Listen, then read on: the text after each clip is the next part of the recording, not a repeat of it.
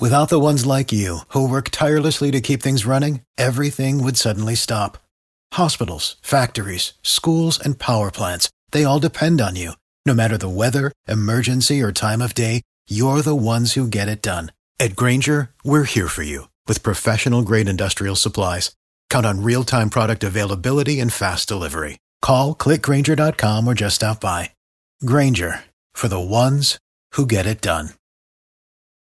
This is Rich Jones, host of Jacksonville's Morning News, heard weekdays from 5 to 9 a.m. on News 1045 WOKV. Thanks for listening to our Jacksonville's Morning News podcast. If you haven't yet, subscribe to the Burrish Daily Discussion podcast and the Mark Kaye Show. Don't forget, head to iTunes or Google Play and leave a review. Thanks for listening. Our top story, we want to take you in depth on our uh, top local story. The scene now all clear following an hours long investigation into a deadly officer involved shooting in St. Augustine. That uh, individual was wanted for an aggravated uh, sexual battery of a child under the age of 15 years of age. That's what we last heard from the St. Johns County Sheriff's Office on this investigation. Let's bring in CBS 47 and Fox 30 Action News Jax reporter Cole Heath from the scene. This is uh, what the Howard Johnson Hotel near the St. Augustine outlets. What do we know so far about how this all started, Cole?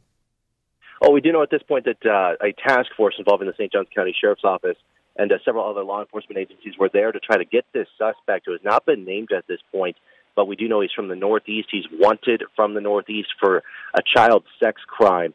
Uh, they were going there to try to basically arrest him, and that's when, according to investigators, something happened. They have not said exactly what happened, but it caused those officers to open fire. And one detail that we are trying to learn on top of this suspect's name is uh, whether or not he was armed. Investigators haven't said that at this point. Were there anyone? Uh, was there anyone else who was mingling about near the hotel in the area? Any other injuries to report or close calls at all that deputies have uh, told you about? Uh, we do know nobody else was hurt, at least nobody with the law enforcement agency. We did speak to someone last night as this was all unfolding. They said that basically uh, hotel guests were uh, able to come and go as they please, just as long as they uh, spoke with investigators. But in terms of any uh, sort of collateral damage, uh, none of that has been reported at this point, and Folks, hopefully that's not the case. Yeah, absolutely. Folks driving through the area today, I would imagine, uh, uh, no longer seeing like an active scene. Have deputies been out there through the night? No, probably if you're driving around near uh, the outlet malls uh, or 95 to make your commute this morning, you wouldn't even know anything would happen uh, unless you saw our news car driving by. Um, it's very quiet. Uh, there's it's no crime scene, no crime scene tape from what we saw, and uh, what we believe is the room uh, where this uh, all unfolded, it, it looks like uh, if you walk right by it, it looks like you wouldn't even have noticed uh, a shooting happened just hours ago. All right, Cole, thanks for the update. We'll continue to work for some information, including uh, the suspect's uh, description and whether or not he may have been armed and what ultimately precipitated the uh, shooting. Cole Heath with CBS 47 and Fox 30 Action News Jax. Catch those springtime vibes all over Arizona.